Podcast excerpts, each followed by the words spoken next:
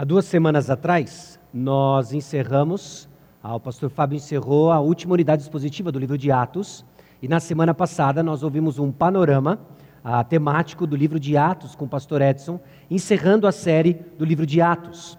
A partir do domingo que vem, nós vamos ter uma pequena série sobre o Natal. E entre Atos e o Natal, nós estamos trazendo para os irmãos uma mensagem específica, que já foi apresentada no Retiro de Homens, e que ela é, uma, uh, é baseada numa das palestras feitas na Conferência de Aconselhamento Bíblico.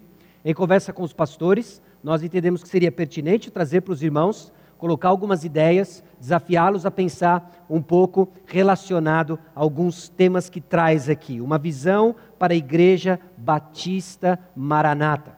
Nós já temos uma visão e o que nós vamos ouvir hoje Ah, está relacionado a uma provocação, se assim você quer pensar, sobre alguns aspectos que nós podemos pensar juntos como igreja e que entendemos que o Senhor tem nos incomodado com isso, ok?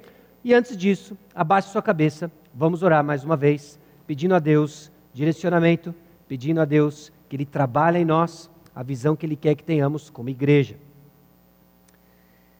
Senhor nosso Deus e Pai, nós chegamos diante do Senhor, carentes, ó Deus, da Tua direção, para os pequenos detalhes da nossa vida, para as grandes decisões, para o norte que o Senhor tem para cada um de nós e para nós como igreja, Igreja Batista Maranata. Nós pedimos, ó Deus, que cada dia mais fique claro que Cristo é Rei, Ele manda, nós obedecemos. Movidos, ó Deus, pelo prazer e o deleite de que o nosso Senhor é bom, morreu por nós e de uma beleza imensurável. Ensina-nos, ó Deus, a apreciar Cristo e cumprirmos sua missão com alegria. É no nome de Jesus que nós oramos. Amém. Nós somos igreja do Senhor Jesus Cristo, alcançada pelo Evangelho do Senhor Jesus Cristo. Um dia, nós ouvimos as boas novas do Senhor Jesus Cristo.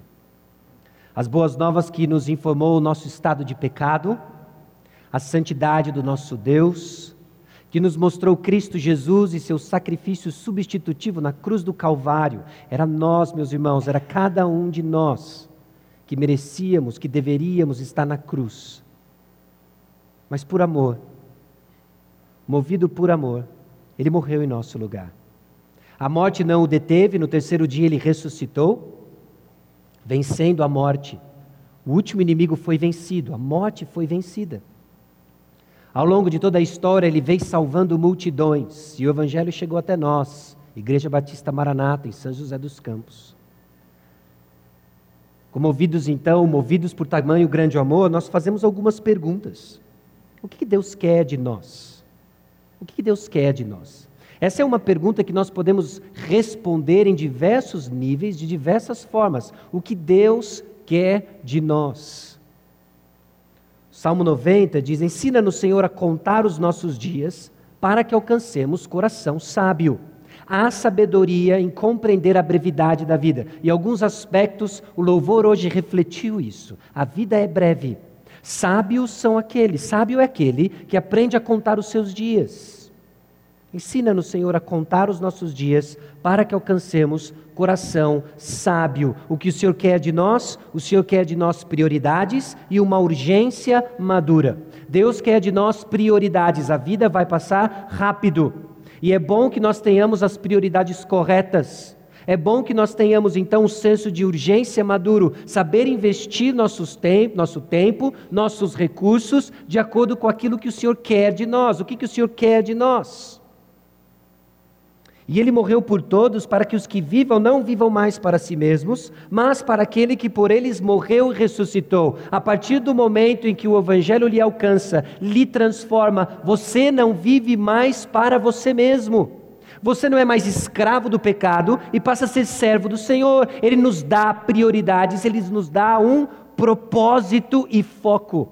Nós vivemos agora não mais para agradar a nós mesmos, mas para agradar o Senhor. Não é que Deus anula nossos desejos, não é que Deus anula nossas paixões, mas Ele mostra, o Criador dos desejos, Criador das paixões, que Ele é o clímax de todo o nosso prazer e deleite no Senhor. São verdades para passar o resto da vida aprendendo. Há deleite no Senhor, porque Ele morreu por nós e agora não vivemos mais para nós mesmos, vivemos para o Senhor. O Evangelho define para nós, para nós propósito e foco.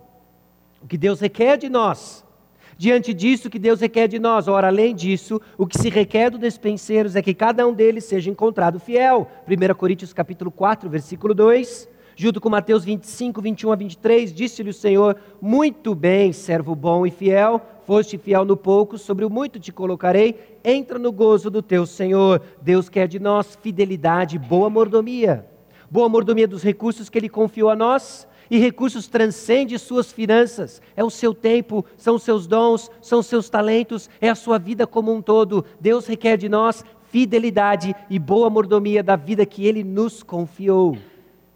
O que Deus quer de nós? E como Ele nos equipa?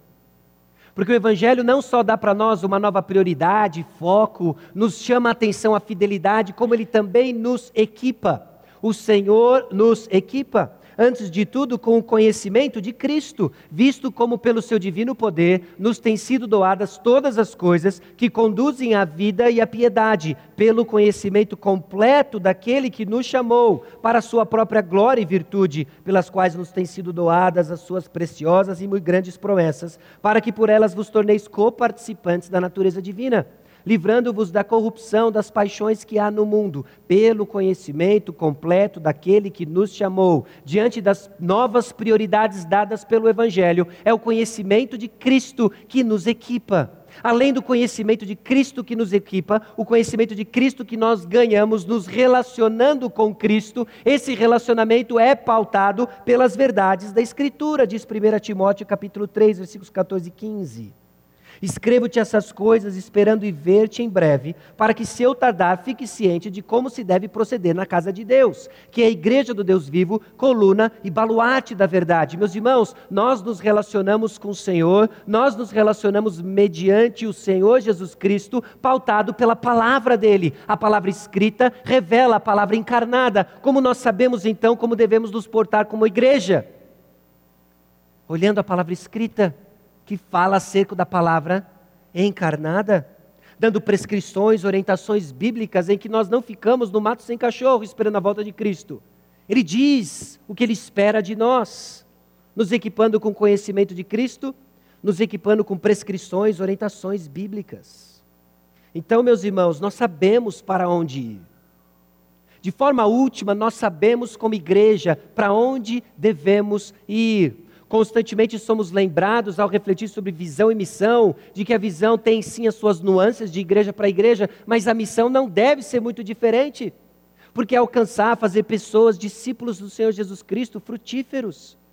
Nós temos os recursos, o conhecimento de Cristo, a palavra de Deus. Qual que é então a cara desse processo? Como que Deus transforma um grupo de pessoas diversas, com vários contextos, de diversas idades, na igreja do Senhor Jesus Cristo? Nós não somos simplesmente um conglomerado de pessoas, nós somos a igreja do Senhor Jesus Cristo. Qual é então a cara desse processo, no qual todo edifício bem ajustado cresce para santuário dedicado ao Senhor, no qual também vós juntamente estáis sendo edificados para a habitação de Deus no Espírito?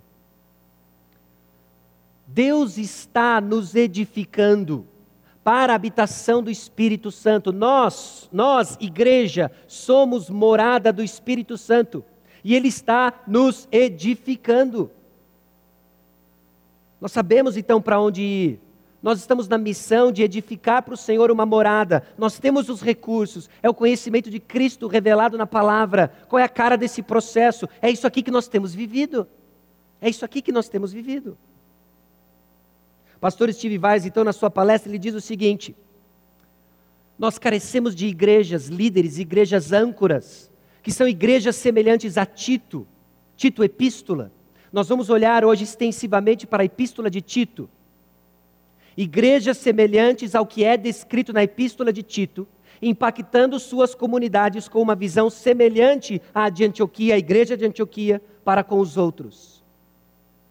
Dissemos hoje provocados a olhar onde nós estamos, refletir sobre o estado da igreja apresentada em Tito e a visão que a igreja de Antioquia tinha. Irmãos, nós somos chamados à maturidade, e a maturidade que eu quero propor para os irmãos hoje é uma igreja com a saúde interna, como a igreja proposta a Tito, na sua epístola, Paulo a Tito, com uma visão de Antioquia, com uma visão de Antioquia. E as implicações disso? É continuarmos a labutar para edificar uma igreja madura, descrita na epístola de Tito, uma igreja madura. Eu acho que se nós formos honestos e pararmos para avaliar onde estamos, nós temos muitas razões para darmos graças a Deus, muitas razões. Na mesma honestidade, nós temos que parar e ver que nós temos muito ainda a crescer. Nós estamos num constante processo de sermos edificados como santuário, habitação do Espírito Santo, continuar edificando uma igreja madura. Edificar a saúde interna da igreja para contribuir na solução de deficiências externas à igreja. Uma vez que nós estamos saudáveis aqui dentro, uma igreja crescendo à semelhança dos princípios da epístola de Paulo a Tito, nós podemos olhar para fora e suprir deficiências externas à igreja, uma igreja em missão, uma igreja como a igreja de Antioquia. E aí eu lanço uma pergunta para os irmãos, o que, que significa sermos parceiros do Evangelho com outras igrejas e irmãos? O que, que significa isso? Será que nós devemos considerar isso? É enxergar o que o Senhor está fazendo dentro de nós e ao nosso redor. Eu espero que você saia daqui hoje com a sua visão um pouco mais aberta, abrangente, expandida pelo que o Senhor está fazendo aqui dentro de nós, e o que o Senhor está fazendo ao redor de nós. Impactar então aqueles que estão ao nosso redor. E sermos parte daquilo que são igrejas líderes âncoras, onde a grande comissão está plenamente cumprida e implementada. Igrejas líderes âncoras, onde a grande comissão está sendo plenamente cumprida e implementada. Bom, talvez você tenha ouvido isso e pensado algumas objeções com relação a isso. Será que não é prepotência de nossa parte buscarmos uma posição de liderança diante de tantas outras e maiores igrejas? O Sasha, nos delírios da juventude, baixou Napoleão Bonaparte gospel nele. É isso. Será que não é prepotência da nossa parte acharmos agora que nós, Igreja Batista Maranata, vamos assumir algum tipo de papel em liderando outras igrejas, igrejas maiores que a nossa? Olhe para nós, quem você acha que nós somos? Esquecidos, distantes no quilômetro onze. Acompanhado apenas pelo silêncio da capivara e o achar de alguns sapos. O que o Senhor tem para nós? Vamos nos colocar no nosso lugar. Qual é o nosso lugar? Qual é o nosso lugar? Talvez parte das nossas objeções nasçam de uma visão errada de liderança. Uma visão do mundo de liderança. Porque liderança não é poder, porque liderança não é uma posição de destaque, liderança é serviço. Liderança é uma convicção de serviço que nasce do compromisso cristão. Irmãos, liderar não é querer proeminência, liderar é servir. Se o modelo bíblico de liderança é serviço, se Jesus Cristo liderou servindo, a pergunta não é como nós vamos nos tornar uma igreja proeminente, mas como a nossa igreja pode continuar servindo outras igrejas, maiores ou menores que nós, não importa, não é proeminência, é serviço, como nós, Igreja Batista Maranata, vamos servir ao Senhor em todo o nosso potencial. Se Deus nos deu dois talentos, que vire quatro, se Deus nos deu cinco, que vire dez. Mas não enterremos aquilo que o Senhor nos deu. Não enterremos aquilo que o Senhor nos deu. É trabalho pesado, liderança, mas não um fardo árduo. Por vezes nós vemos que custa caro servir pessoas. Por vezes custa dinheiro, custa tempo, custa emoções, custa muito servir pessoas. É trabalho pesado. Paulo nunca escondeu isso de Timóteo, nunca escondeu isso de Tito. Eu não estou convidando você, Timóteo, para um resort. Eu estou convidando você para ser participante comigo dos sofrimentos de Cristo. É trabalho pesado, mas é bom. Por que é bom? Porque o nosso Deus é bom. E Ele é glorificado nisso. Ao pensarmos então sobre igrejas líderes, daqui para frente, eu não quero que você pense no conceito do mundo, mas que você pense comigo. Liderar é servir. E nós queremos servir o Senhor que morreu por nós. Diante de tamanho manifestação de amor, o que cabe a nós agora? Fidelidade, boa mordomia. Senhor, o que o Senhor nos deu? Conceda-nos a graça de multiplicarmos isso para a Tua glória. Qual é a cara disso? Eu não sei. Que o Senhor faça crescer em nós, antes de um plano, convicções. Convicções. Convicções construídas em algo sólido, que é o Evangelho do Senhor Jesus Cristo. Refletindo então sobre esse, essa igreja âncora, o que, que significa isso? Eu quero convidar você a pensar sobre os estágios da evangelização mundial. Se fôssemos olhar para a nossa história e vemos o que o Senhor tem feito ao longo da história, o processo de evangelização mundial começa sempre com um grupo de indivíduos recebendo o Evangelho. Esse grupo de indivíduos recebe o Evangelho e eles manifestam então positivamente em fé e arrependimento, salvação. Esse grupo então é transformado numa comunidade em que é ensinada teologia para ela. Teologia aqui eu não estou falando de ah, uma série de verdades frias e distantes, mas o conhecimento de Deus é oferecido a esse grupo, dando forma a esse grupo. Esse grupo então aprende o que é essa teologia na prática, que os transforma à semelhança de Cristo, esse terceiro estágio. E agora, o que esse grupo que tem o Evangelho, que está crescendo na aplicação da verdade, sendo transformado à imagem de Cristo, faz? Esse grupo então impacta a sua comunidade, em todos os níveis. Nós vemos que alguns ainda estão recebendo o Evangelho, outros estão recebendo estudo, teologia, outros estão aprendendo a aplicar a verdade da Palavra de Deus, crescendo à semelhança de Cristo.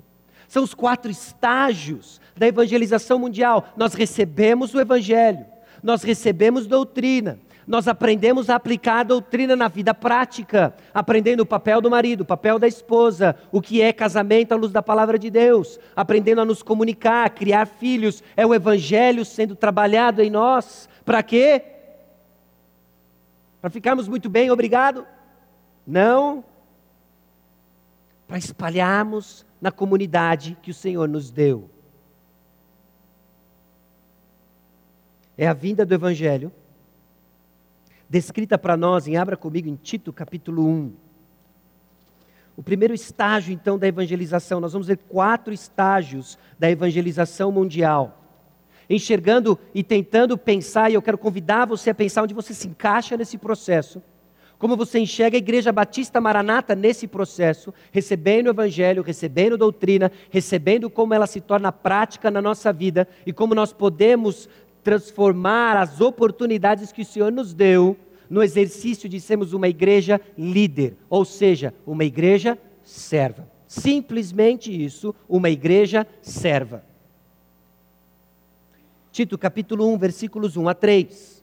Paulo, servo de Deus e apóstolo de Jesus Cristo, para promover a fé que é dos eleitos de Deus e o pleno conhecimento da verdade, segundo a piedade, na esperança da vida eterna que o Deus que não pode mentir prometeu antes dos tempos eternos e em tempos devidos. Manifestou a sua palavra, mediante a pregação que me foi confiada por mandato de Deus, nosso Salvador. Manifestou a sua palavra, mediante a pregação que me foi confiada por mandato de Deus, nosso Salvador. O Evangelho chegou até nós por meio da pregação da palavra. Por meio da pregação da palavra. Paulo descreve para Tito o primeiro processo da evangelização mundial, o primeiro processo da evangelização, esse processo que ao longo da história tem levado o Evangelho. Para quem? Para quem não o conhecia. Para quem não o conhecia. Ele continua em Tito capítulo três, versículos quatro a seis, dando alusões para nós, mostrando para nós a vinda do Evangelho. Quando, porém, se manifestou a benignidade de Deus, nosso Salvador, e o seu amor para com todos, não por obras de justiça praticadas por nós, mas segundo a sua misericórdia, Ele nos salvou mediante o lavar regenerador e renovador do Espírito Santo, que Ele derramou sobre nós ricamente, por meio de Jesus Cristo, nosso Salvador. O Evangelho veio a nós. O Evangelho veio a nós.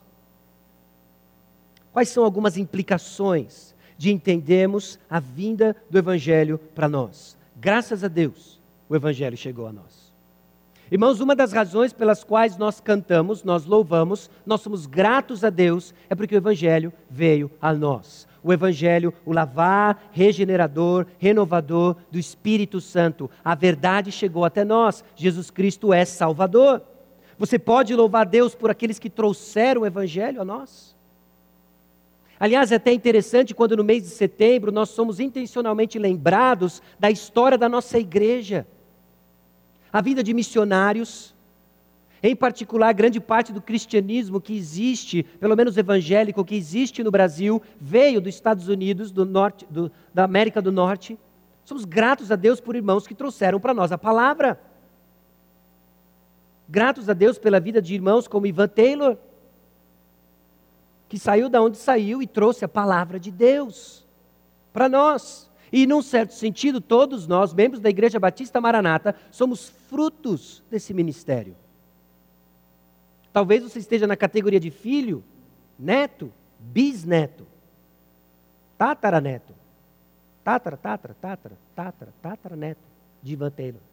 Alguns foram adotados, talvez não seja Ivan Taylor no seu caso, mas você veio de outros e se juntou a nós.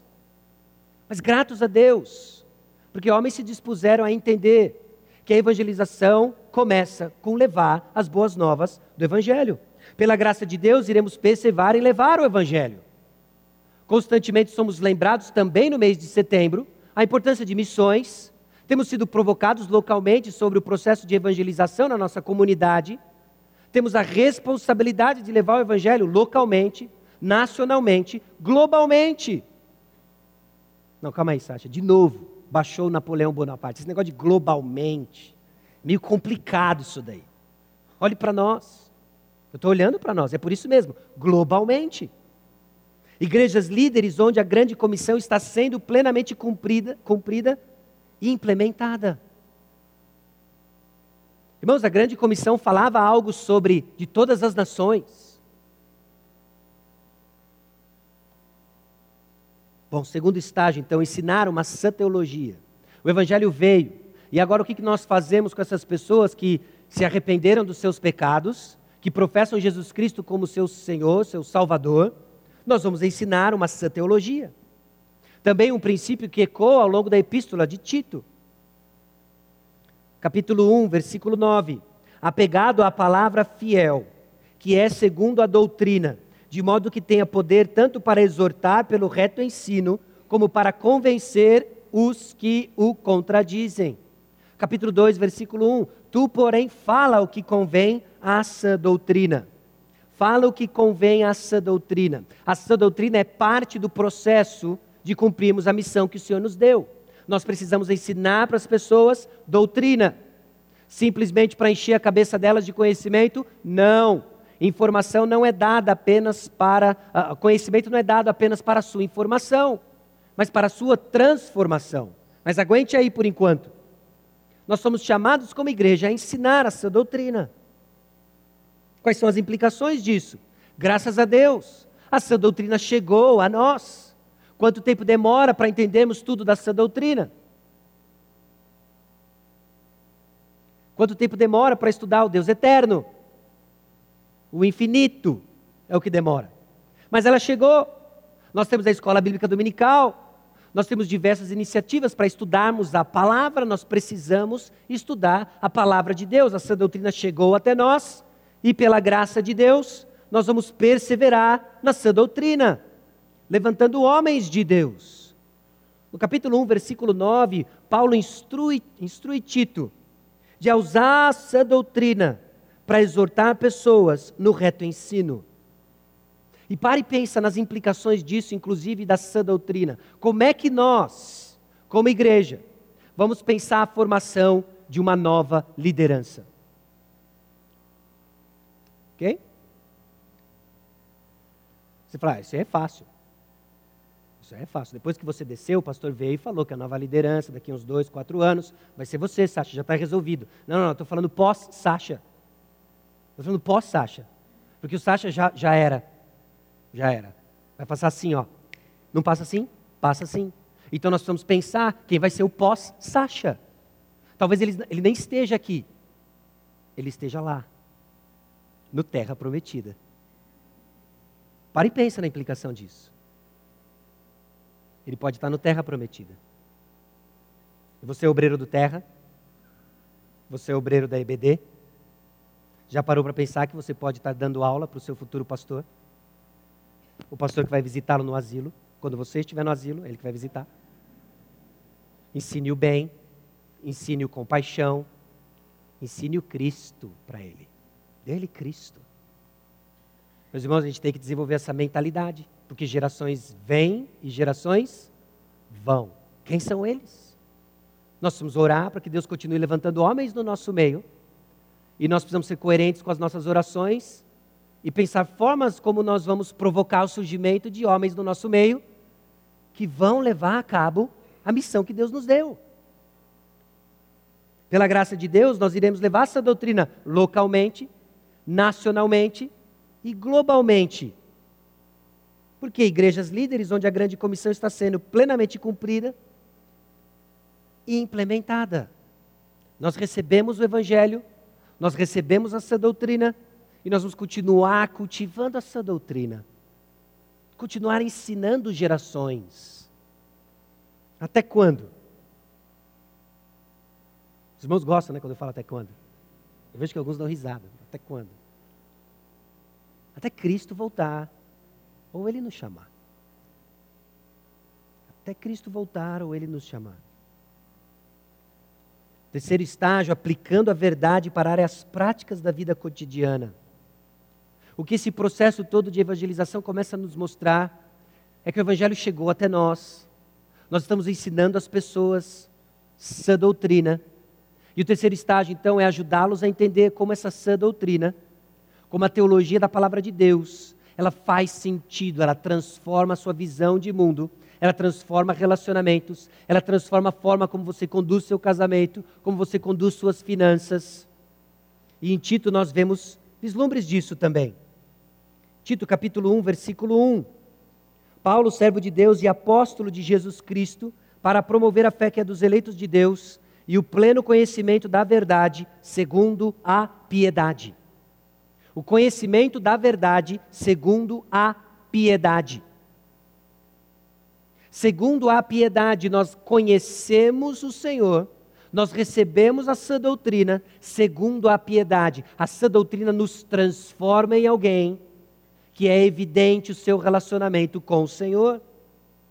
Nos capítulos, nos versículos cinco a nove, o apóstolo Paulo dá instruções a Tito na escolha de líderes. Por esta causa te deixei em Creta, para que pusesses em ordem as coisas restantes, bem como em cada cidade, constituísses presbíteros conforme te prescrevi. Alguém que seja repreensível, marido de uma só mulher, que tenha filhos crentes, que não são acusados de dissolução, nem são insubordinados. Porque é indispensável que o bispo seja irrepreensível, como despenseiro de Deus, não arrogante, não irascivo, não dado ao vinho, nem violento, nem cobiçoso de torpe ganância. Antes, hospitaleiro, amigo do bem, sóbrio, justo, piedoso, que tenha domínio de si, apegado à palavra fiel, que é segundo a doutrina, de modo que tenha poder tanto para exortar pelo reto ensino, como para convencer os que o contradizem. Informação de Deus. Conhecimento de Deus para a nossa transformação. O contraste, então, são os versículos dez a quatorze, em que Paulo descreve para Tito o caráter ímpio dos falsos mestres. Porque existem muitos insubordinados, palradores frívolos e enganadores, especialmente os da circuncisão. É preciso fazê-los calar, porque andam pervertendo coisas inteiras, ensinando o que não devem, por torpe ganância. Foi mesmo dentre eles um seu profeta que disse, cretenses, sempre mentirosos, feras terríveis, ventres preguiçosos. Tal testemunho é exato, porquanto repreende-os severamente, para que sejam sadios na fé. E não se ocupem com fábulas judaicas, nem com mandamentos de homens desviados da verdade. No capítulo dois, o apóstolo Paulo nos dá mais informações sobre a sã doutrina aplicada à vida. Nós já lemos o versículo um, tu porém fala o que convém à sã doutrina. O que, que convém à sã doutrina? Fascinante a forma como o apóstolo Paulo desenvolve o que é a verdadeira teologia. Quanto aos homens idosos, que sejam temperantes, respeitáveis, sensatos, sadios na fé, no amor e na constância. Quanto às mulheres idosas, semelhantemente que sejam sérias em seu proceder, não caluniadoras, não escravizadas a muito vinho. Sejam mestres do bem, a fim de instruírem as jovens recém-casadas, a amarem ao marido e a seus filhos, a serem sensatas, honestas, boas donas de casa, bondosas, sujeitas ao marido, para que a palavra de Deus não seja difamada. E o apóstolo Paulo continua descrevendo os efeitos da sã doutrina em cada grupo da igreja. Irmão, sabe por que que o seu casamento importa? O seu casamento importa. Não é para você viver feliz para sempre. Embora eu garanto para você que se você estiver vivendo na vontade do Senhor, a alegria, o contentamento e o deleite vem. O seu casamento importa, porque é uma das formas em que nós mostramos que o Evangelho nos alcançou. O que está em jogo é algo mais profundo. Sabe por que o relacionamento com seus filhos importa? Importa porque é um dos sinais de que o Evangelho nos alcançou e nos transformou. Sabe por que o seu estado de espírito importa? Porque é um dos sinais que o Evangelho nos alcançou e nos transformou. E é óbvio que todos nós estamos no processo. É óbvio que todos nós estamos caminhando, aprendendo o que, que significa ser semelhante a Cristo Jesus em cada relacionamento que nós estamos envolvidos, em cada área que nós ministramos, mas é um processo, precisamos estar caminhando. Por quê? Porque o Evangelho veio até nós. Isso muda inclusive a forma como nós encaramos as qualificações de um pastor, por exemplo. Eu não sei se você já reparou que as qualificações de um pastor em Tito um, primeiro Timóteo três, primeiro Pedro cinco, nada mais é do que a descrição de um crente com uma, um leve detalhe, apto para ensinar. Por quê? Porque alguém que crê no Evangelho. A primeira qualificação então de um pastor é que ele crê no Evangelho. A primeira qualificação de um crente em Cristo Jesus é que ele crê no Evangelho. O Evangelho transforma, nos muda por completo. Enquanto estamos mudando, enquanto estamos mudando. Paulo continua descrevendo as qualificações de caráter piedoso de jovens, qualificações de caráter piedoso do próprio Timóteo, qualificações de caráter piedoso de trabalhadores em geral, qualificações de caráter piedoso de todos. Versículo doze do capítulo dois, educando-nos para que, renegadas a impiedade e as paixões mundanas, vivamos no presente século sensata, justa e piedosamente. Quem que nos educa? A graça salvadora, a graça que chegou até nós. Nós aprendemos da graça e ela nos educa. Nos educa a fazer o quê? Renegar as paixões do mundo e viver de uma forma sensata, justa e piedosa. Até quando? Versículo treze. Aguardando a bendita esperança e a manifestação da glória do nosso grande Deus e Salvador, Jesus Cristo. No capítulo três, versículos um e dois, a qualificação de caráter piedoso dos cidadãos em geral. Aplicando a verdade para as áreas práticas da vida cotidiana. Isso tem implicações. Graças a Deus, a nossa teologia impacta o que nós vivemos. Você pode louvar a Deus por aqueles que apontam você num caminho parecido com Cristo. Irmãos do nosso meio que apontam para você o caminho de Cristo Jesus. Glória a Deus pela vida deles. E pela graça de Deus iremos perseverar na prática e no ensino da prática da sã doutrina. Localmente, nacionalmente e globalmente. Por quê? Igrejas líderes onde a grande comissão está sendo plenamente cumprida e implementada. E aí vem o quarto estágio, o eficaz alcance da comunidade. Deus nos colocou num lugar. E quando eu digo lugar, eu não estou fazendo apenas referência à longitude e latitude. Deus nos colocou num lugar geograficamente e relacionalmente. E o que nós vamos fazer com isso? Tito, capítulo dois, versículo sete. Torna-te pessoalmente padrão de boas obras. No ensino mostra integridade, reverência. Capítulo dois, versículo quatorze. O qual a si mesmo se deu por nós, a fim de remir-nos de toda iniquidade e purificar para si mesmo um povo exclusivamente seu, zeloso de boas obras. Qual é o propósito da sua salvação? Um deles é transformá-lo em alguém zeloso de boas obras. De boas obras. Capítulo três, versículo oito, fiel a esta palavra, e quero que no tocante a essas coisas faças afirmação confiadamente, para que os que têm crido em Deus sejam solícitos na prática de boas obras. Essas coisas são excelentes e proveitosas aos homens.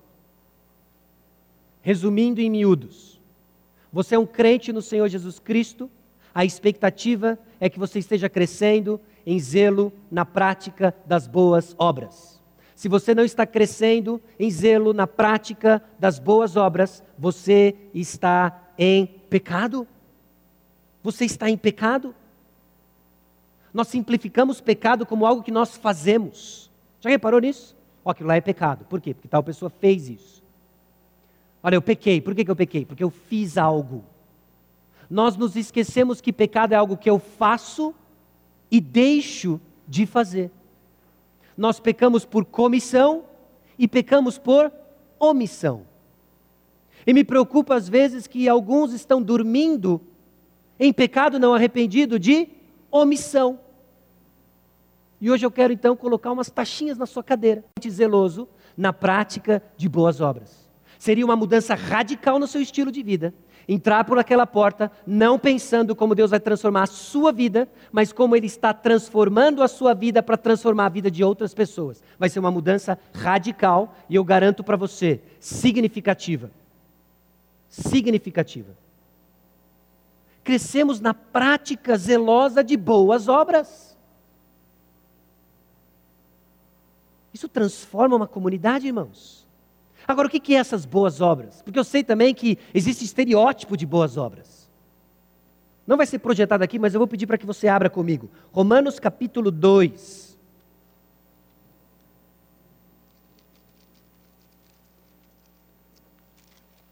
Versículo sete.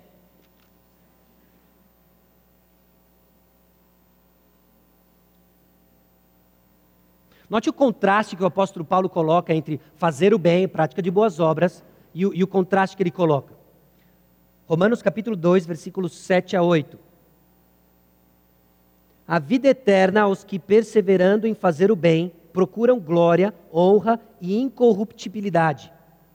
Perseverando em fazer o bem. Isso aqui, nós estamos chamando a atenção aqui. Olha o contraste, versículo oito. Mas ira e indignação aos facciosos que desobedecem à verdade e obedecem à injustiça. A prática de boas obras tem a ver com um caráter obediente à verdade do Evangelho.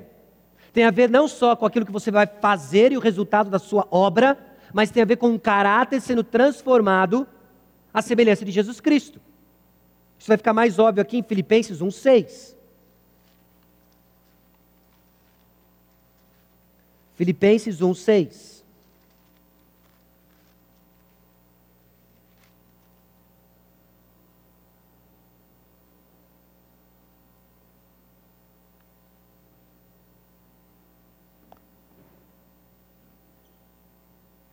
Estou plenamente certo de que aquele que começou boa obra em vós, há de completá-la até o dia de Cristo Jesus. Boa obra. Deus começou uma boa obra em quem? Em nós. Então a boa obra não é apenas o que você vai fazer com as suas mãos, a boa obra é algo que Deus está fazendo em você. É por isso que esse serviço cristão que eu estou propondo aqui é radicalmente diferente a qualquer ativismo que vai ser fogo de palha.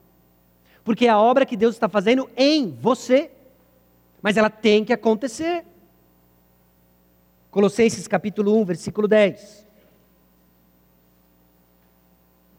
O contraste que ele vai fazer aqui no capítulo um, versículo dez, com o capítulo um, versículo vinte e um, é mais claro ainda. A fim de viverdes de modo digno do Senhor, para o seu inteiro agrado, frutificando em toda boa obra e crescendo no pleno conhecimento de Deus. Irmãos, a boa obra é resultado de um conhecimento real de Deus. Por isso não é estranho na Bíblia que pelos frutos nós vamos conhecer. Você pode dizer que conhece a Deus, você pode jurar de pé junto que conhece a Deus, mas a sua vida diz demais. Demais. Capítulo um, versículo vinte e um, e a vós outros também, que outrora erais estranhos e inimigos no entendimento, pelas vossas obras malignas. O contrário das boas obras, as obras malignas. Quem tem as obras malignas? Aqueles que não conhecem a Cristo Jesus. Não é simplesmente aqueles que estão lá no Tremembé, são aqueles que não conhecem Cristo Jesus. Estão presos, escravos nas suas obras malignas. Irmãos, vivamos nas boas obras, que sim, algumas vezes vai ser o que você vai fazer, mas evidenciando aquilo que Cristo está fazendo em você, o conhecimento de Cristo. E essas boas obras glorificam a Deus. Essas boas obras vão despertar na comunidade uma curiosidade santa. Tem algo acontecendo no caminho a Caraguá. Tem algo acontecendo ali, e não é promoção da vaca preta. Tem um grupo sendo transformado. Um grupo real de carne e osso, mas está sendo transformado. Há evidências da graça de Deus trabalhando naquele grupo. E Deus vai ser glorificado nas nossas boas obras, que nós fazemos e que nós somos. Que nós somos. Quais são as implicações disso? Graças a Deus, a nossa comunidade imediata é impactada por nosso amor. Nossa comunidade imediata é impactada por nosso amor. Onde você enxerga isso? Onde você enxerga isso? Talvez parte do seu ceticismo com tudo isso que eu estou falando é que você deixou de ver Deus agindo no nosso meio. Você precisa ouvir o que o Senhor está fazendo no nosso meio. Aqui e ali nós nos deparamos com histórias tristes, mas em todo lugar nós vemos histórias alegres do que o Senhor está fazendo. Agora você não vai ver se você não estiver aqui para ver. Você não vai ver se você não estiver aqui para ver. Abra os olhos. Pela graça de Deus, iremos crescer no alcance de nossa comunidade, localmente, nacionalmente, globalmente. Igrejas líderes onde a grande comissão está sendo plenamente cumprida e implementada. Agora, como é que nós vamos ver esses quatro estágios? Como é que nós tornamos eles práticos no nosso meio? De que forma que nós podemos nos envolver e crescer na compreensão daquilo que o Senhor está fazendo na nossa comunidade, localmente, nacionalmente e globalmente? Igrejas líderes, igrejas âncoras, que vão servir outras igrejas, desenvolvem valores internos. Desenvolvem valores internos. Diante daquilo que nós já vimos na epístola de Tito, são igrejas que têm alguns valores fundamentais para que isso aconteça, para servirmos de forma efetiva outras igrejas, enquanto somos também servidos dentro da nossa igreja. É onde a membresia da igreja está comprometida com a doutrina da suficiência das Escrituras, que é amarrada com a doutrina da suficiência do Filho de Deus, Jesus Cristo. Jesus Cristo é suficiente, a sua palavra é suficiente. Abra comigo em Hebreus capítulo um, versículos um a quatro.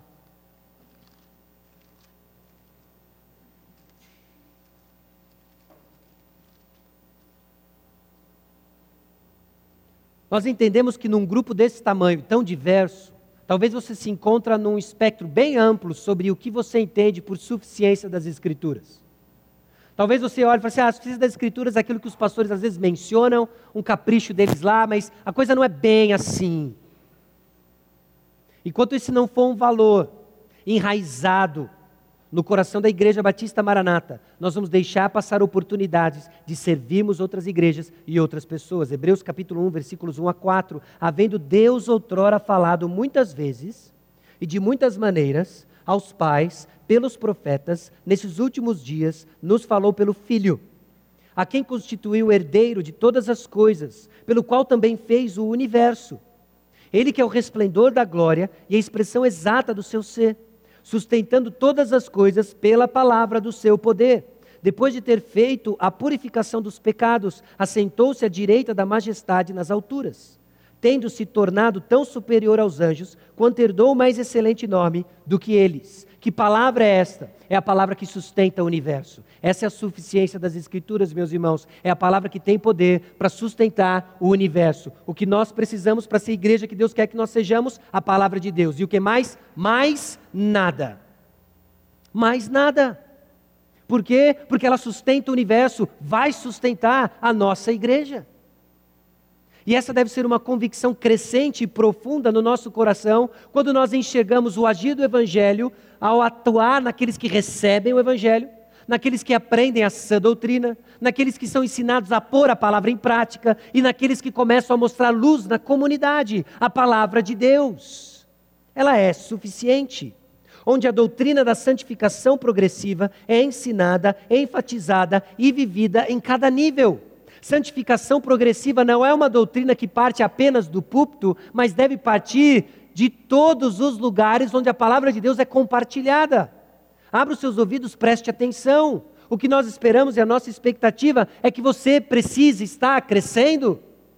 Eu espero que você olhe há dez anos atrás e veja o marido ainda embrutecido e hoje transformado pela palavra, e que daqui dez anos você seja o marido mais parecido com Cristo Jesus.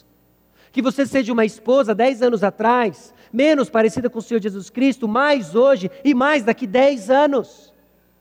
Que você seja um filho crescentemente obediente aos seus pais, porque o que está em jogo aqui não é se seu pai foi legal ou não com você, mas é a palavra de Deus. É a palavra de Deus sendo glorificada na vida de um pré-adolescente, de um adolescente, que na contramaré do mundo diz: eu vou obedecer e honrar o meu pai. Por quê? Porque isso agrada o Senhor Jesus Cristo. Então nós estamos tendo conversas aqui num nível de adulto para adulto, de cristão para cristão, de que onde, onde quer que você esteja, você precisa estar crescendo, com exceção de ninguém, com exceção de ninguém. Nós devemos estar crescendo, numa compreensão cada vez mais profunda de quem Cristo é e o que Ele fez por nós. Porque não é mudança pela mudança. É mudança como resposta a um conhecimento de quem Cristo é e o que Ele fez por nós. O Evangelho chegou até nós. Você pode mudar. Você pode crescer. Porque é Jesus quem morreu no seu lugar. Não de crise em crise, mas de glória em glória. Não de crise em crise, mas de glória em glória. Que assim seja a nossa caminhada com o Senhor. Onde há um desejo de impactar a comunidade de forma amorosa e prática. Desenvolver então valores internos dentro de uma igreja, para liderar, servindo outras igrejas, entendendo quem é a nossa comunidade, a nossa comunidade imediata, coletivamente. Então nós estamos falando sim da vizinhança geográfica do quilômetro onze, e aqui nós temos uma comunidade um pouco diferente, né? Nós temos alguns bairros, perto e distantes ao mesmo tempo, mas é a nossa comunidade, nossa comunidade imediata individualmente. Daqui a alguns minutos nós vamos nos despedir, cada um vai entrar na sua condução, no seu carro, na sua carona, e nós vamos para os vários cantos da cidade. Aonde Deus levar você é a sua comunidade. Para fazer o quê? O Evangelho foi até você, você aprendeu sã doutrina, essa sã doutrina lhe transformou, agora impacte a sua comunidade. Impacte a sua comunidade, seus vizinhos, seus colegas de trabalho, os seus parentes que não conhecem Cristo. Pensando globalmente para agir localmente. Essa igreja âncora, essa igreja líder, quando nós paramos e pensamos onde nós estamos agora em termos nacionais, em termos de Brasil, faltam igrejas que creem na suficiência das Escrituras, faltam igrejas que aplicam a suficiência das Escrituras na vida dos membros, e meus irmãos, igrejas padecem por causa disso. Todo canto desse Brasil, igrejas padecem, porque eles recebem Cristo Jesus, eles têm uma sede de Cristo Jesus e eles emperram no processo. No máximo, eles aprendem a sã doutrina, lendo livros, vendo vídeos no YouTube, mas eles padecem de conhecer que a sã doutrina transforma a vida na prática, quanto mais transformar uma comunidade. Então é onde o aconselhamento formal, essa igreja líder, essa igreja âncora, ele está disponível para aqueles na membresia da igreja, onde o discipulado normal não é suficiente nesse momento. Em algum momento você já se viu na sua caminhada cristã, estagnado, parado, atolado, e parece que os veículos onde o discipulado normal acontece não são suficientes. Você precisa de mais. Ótimo! Nossa preocupação constante como pastores é prover para você uma estrutura onde você pode receber a ajuda que você precisa. Mas Sasha, eu ligo lá, eu falo com a Flávia, está sempre lotado. É, esse é um problema que nós precisamos trabalhar, porque nós precisamos servir pessoas. E para servir pessoas nós precisamos de mais horas disponíveis de aconselhamento.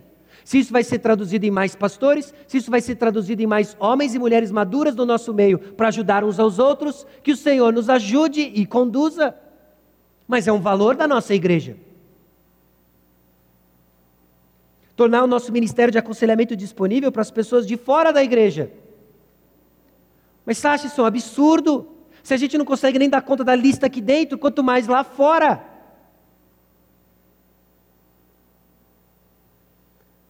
Irmãos, o dia que a lista de espera zerar, nós estamos no céu. Esse vai ser um problema constante.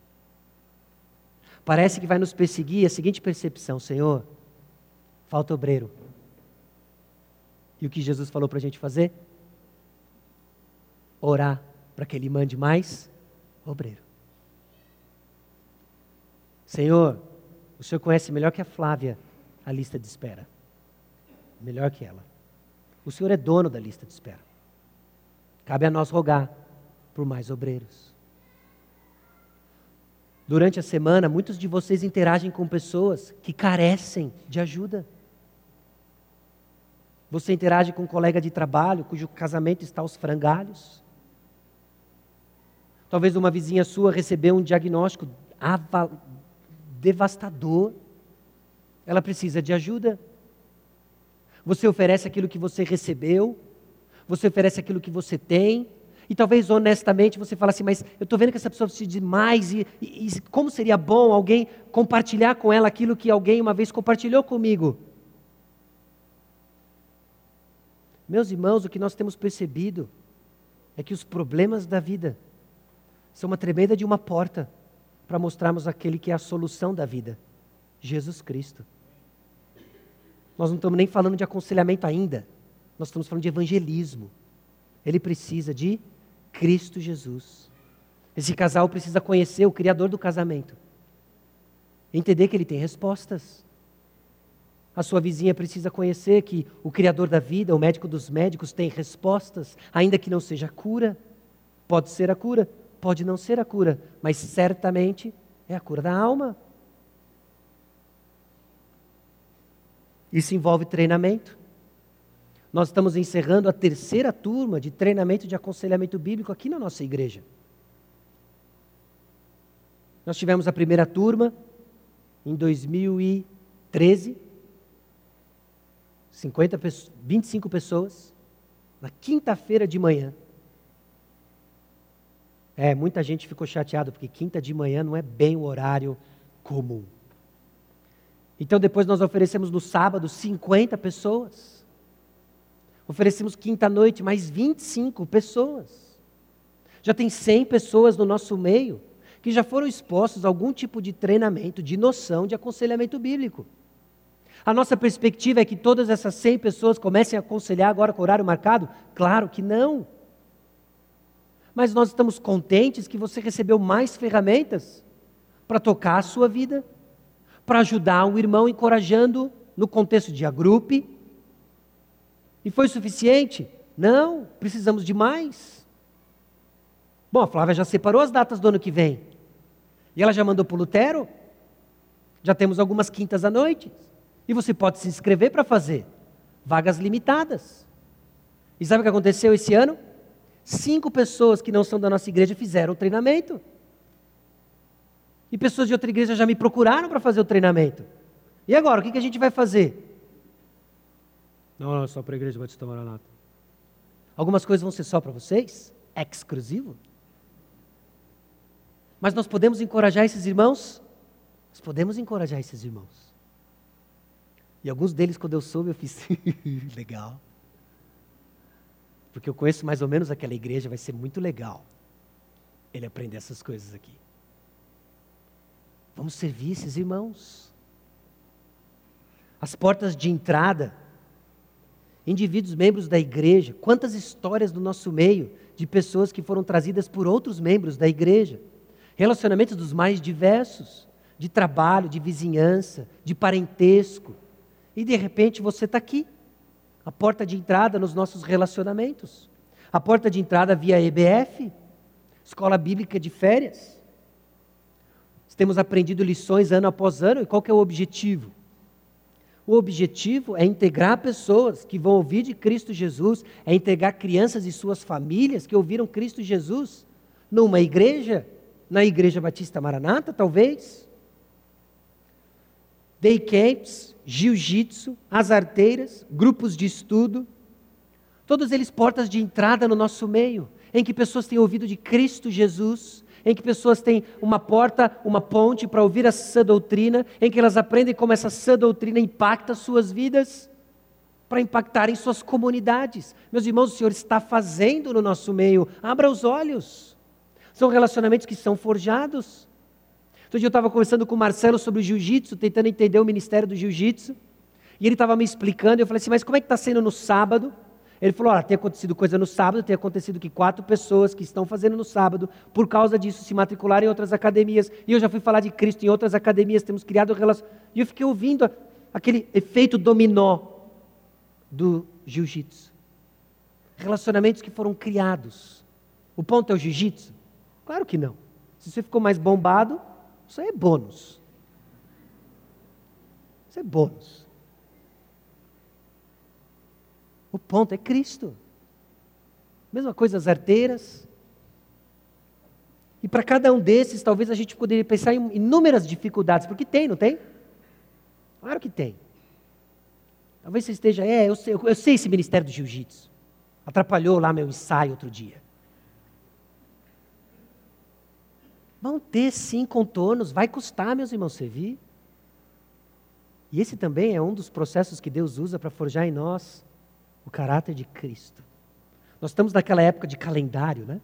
Todo mundo brigando por unhas e dentes, por espaço e dias. Mas não vamos esquecer que está todo mundo no mesmo time.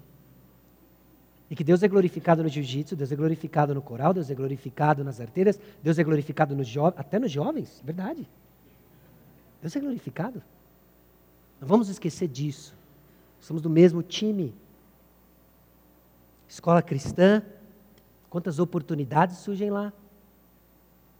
Tivemos recentemente a conferência de pais. Às vezes a gente olha a escola cristã e você imagina um monte de pessoas parecidas com Cristo entrando pelos portões. Não é bem isso. Aliás, não é nada disso. São desafios. São desafios. Temos que ter cautelas, óbvio. E quais são as cautelas? Não é olharmos para fora e esquecemos o que acontece aqui dentro. A igreja crescendo, a saúde à luz da epístola de Tito, com uma visão de Antioquia. Não é um ou outro, são ambos. São ambos. Iniciar um programa de treinamento para outras igrejas virem aprenderem os princípios, observando sessões de aconselhamento ao vivo. Obviamente não é onde nós estamos, Mas quão produtivo é se nós pudéssemos ensinar pessoas o que acontece aqui. E o que, que acontece aqui hoje? Nós temos o treinamento de aconselhamento. Se você já participou, você sabe, talvez tenha sido uma bênção para você, mas não foi o supra-sumo de, ah, eu fui, participei, já saí fazendo. Tem deficiências ainda. A deficiência de saber o que é isso na prática.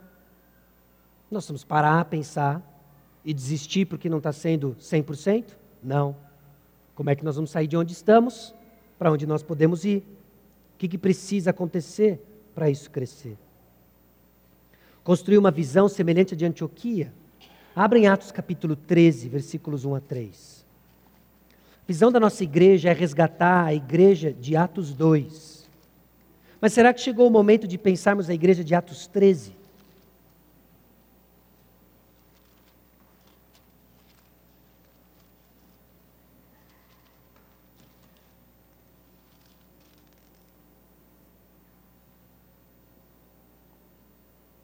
Atos capítulo treze. Havia na igreja de Antioquia profetas e mestres: Barnabé, Simeão, por sobrenome Níger, Lúcio de Cirene, Manaém, Colácio de Herodes, o tetrarca, e Saulo.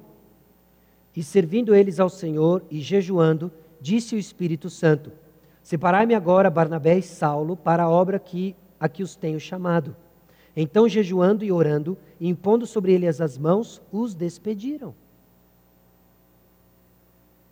Uma igreja com a visão de Antioquia, enviando seus recursos internos para abençoar regiões externas. Algo que vai dar vitalidade crescente para a nossa igreja. É, obviamente, tratar os nossos problemas internos, mas suprimos necessidades externas, que são muitas, meus irmãos. Servir aos outros parte dos valores fundamentais da sua igreja. Isso tem implicações para os pastores. Isso tem implicações para os pastores. Eu sei que alguns irmãos têm, inclusive, preocupações legítimas, por exemplo, com a minha agenda. Recentemente a gente estava conversando sobre isso entre nós pastores. Eu preciso prestar contas sobre a minha agenda. Mas foi interessante olhar o que foi o ano de dois mil e dezesseis. trinta e um de dezembro vai fechar sete domingos fora. E trinta dias durante a semana em que eu estive ausente. Um pouquinho menos de dez por cento do meu tempo. noventa e cinco por cento era para treinamento de pastores. E eu não sei o efeito que isso tem. Eu sei que eu escuto muitas necessidades. Da região norte à região sul. O Brasil carece. O Brasil carece de pastores. Alguns sabem menos Bíblia do que a média nossa aqui. E eles têm problemas tão complexos, se não mais do que nós aqui. E Deus nos deu uma oportunidade. Próximo domingo à noite, neste horário, eu vou estar embarcando para mais uma viagem. Eu vou para os Estados Unidos e eu não vou para a Disney. Eu vou passar por cima dela. E eu vou para a cidade de Atlanta para um retiro de pastores. Eu chego na segunda, começa na segunda. Acaba na quinta, sexta eu volto. Vai ter pastor da África do Sul me contando que o culto fúnebre da África é muito interessante.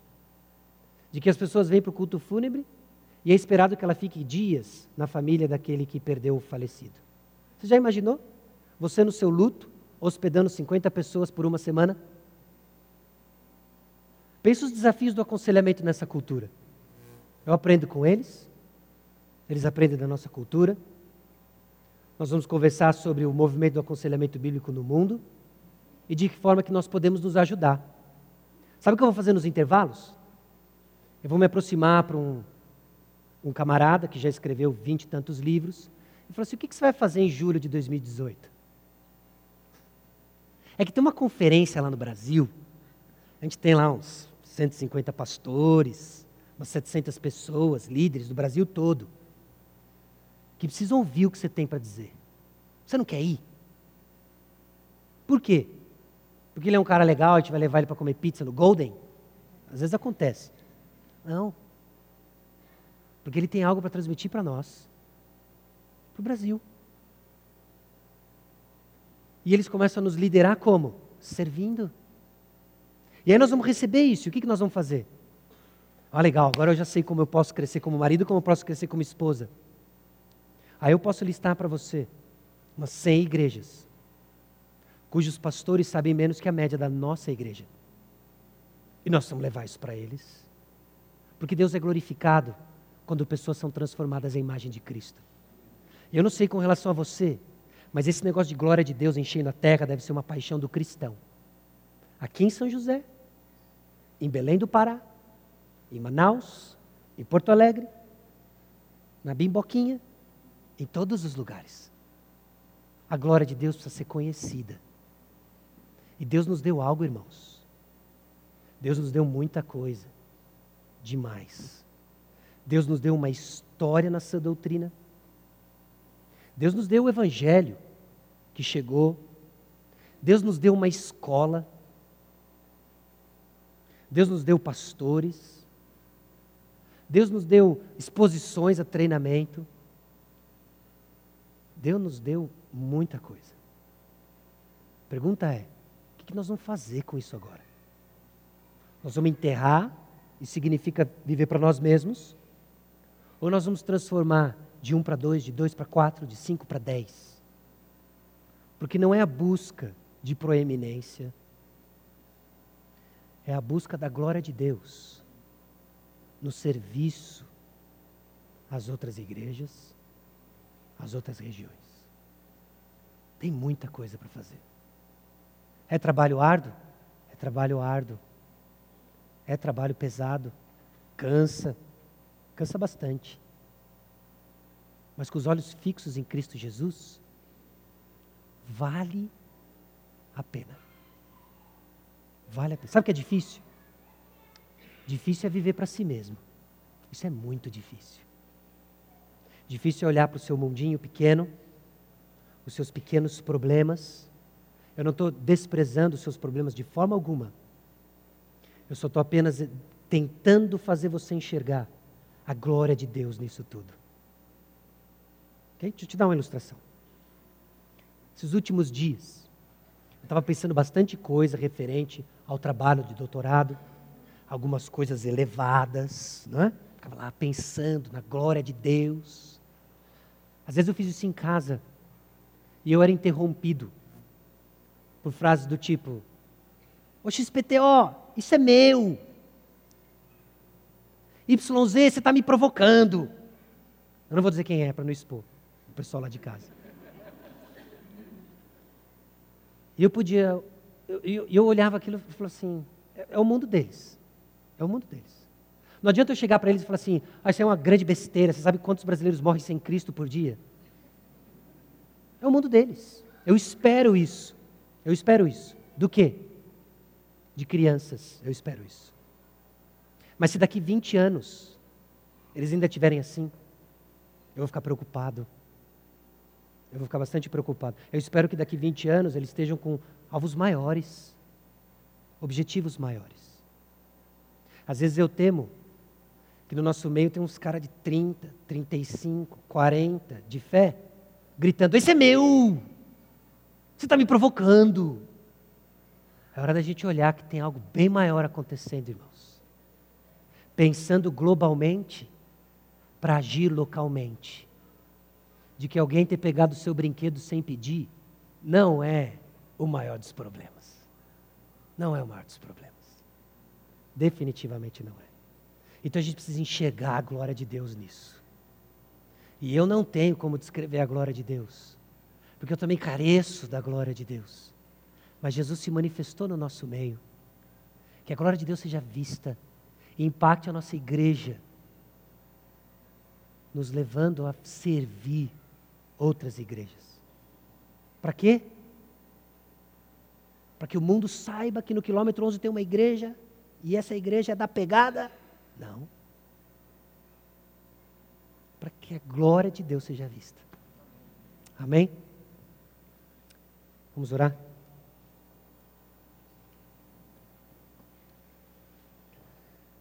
Senhor, nosso Deus e Pai, nós chegamos diante do Senhor, reconhecendo, ó Deus, que meditamos sobre assuntos que não cabem na nossa cabeça, que não cabem no nosso coração, que às vezes, ó Deus, até por uma competição de paixões, por desejos de coisas lá fora, algumas até legítimas, nós perdemos, ó Deus, o senso de nos maravilhar diante do Senhor. Traga isso de volta, ó Pai, para a Igreja Batista Maranata. Traga, ó Deus, o desejo de conhecer mais do Senhor. E quando eu digo de volta, não é porque estamos no caminho da apostasia, mas é porque sempre podemos crescer mais em desejar o Senhor. Confesso isso diante do Senhor pessoalmente. Como muitas vezes nosso coração tira os olhos do Senhor e precisa mais do Senhor.